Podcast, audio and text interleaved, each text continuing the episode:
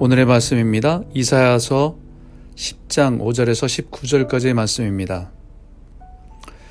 북이스라엘의 교만을 징계하고 심판하기 위해서 사용하신 민족이 아수르 제국입니다.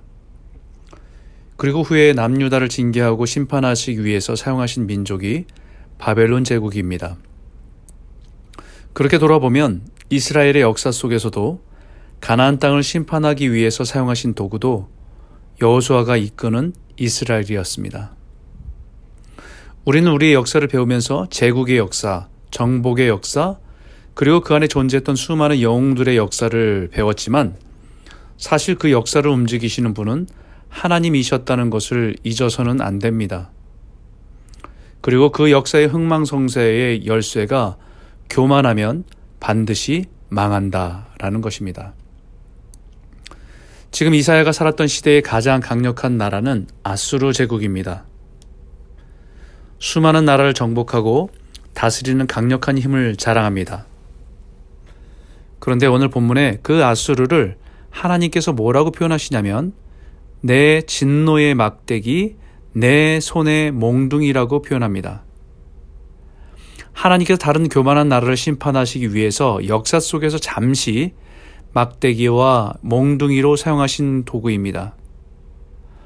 경건하지, 나라, 경건하지 않은 나라를 징계하기 위한 도구였습니다.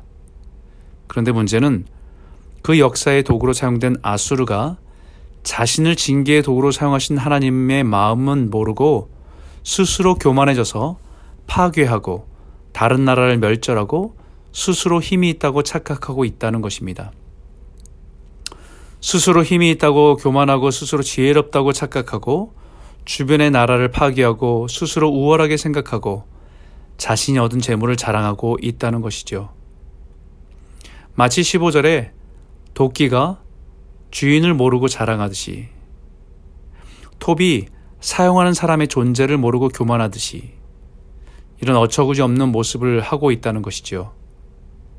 심지어는 막대기가 자신을 사용하는 사람을 자기가 흔들 수 있다고 착각을 하고 몽둥이가 자신을 들고 있는 사람을 거꾸로 그 사람을 들 수 있다고 생각하는 것처럼 하나님의 존재를 인정하지 않고 교만에 빠졌다는 것입니다. 결국 하나님께서는 그 아수르도 멸하실 것입니다.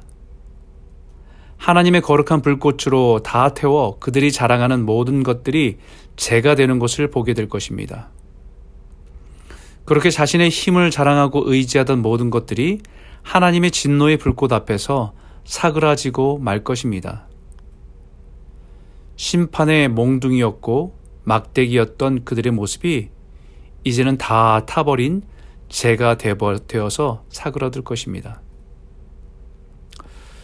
교만은 패망의 선봉이라고 하는 이 진리 앞에서 우리는 우리 자신들을 돌아보아야 합니다. 나라와 국가의 역사에만 해당되는 것이 아니라 우리 개개인의 삶에도 동일하게 적용되는 원리이기 때문입니다. 우리가 하나님의 주신 은혜를 가지고 살아가는 것입니다. 그것이 지혜든 지식이든 능력이든 명예든 그것을 통해서 얻은 재물이든 그 모든 것을 허락하신 하나님을 잃어버리고 사는 것이 교만입니다. 모든 것이 자신의 능력이며 힘이며 지식임을 자랑하는 것이 교만입니다.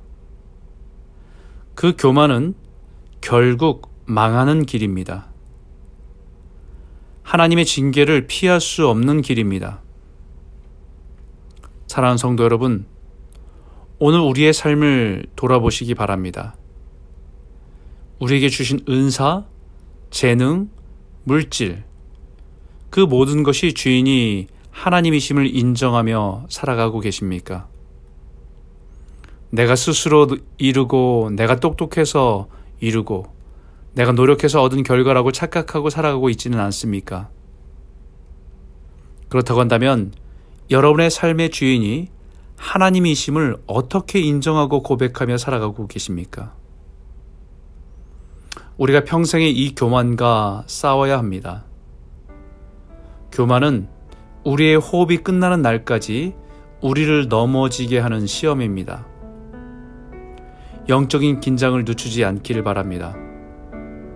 그러기 위해서는 오늘도 하나님을 의지하는 법을 배우시기 바랍니다.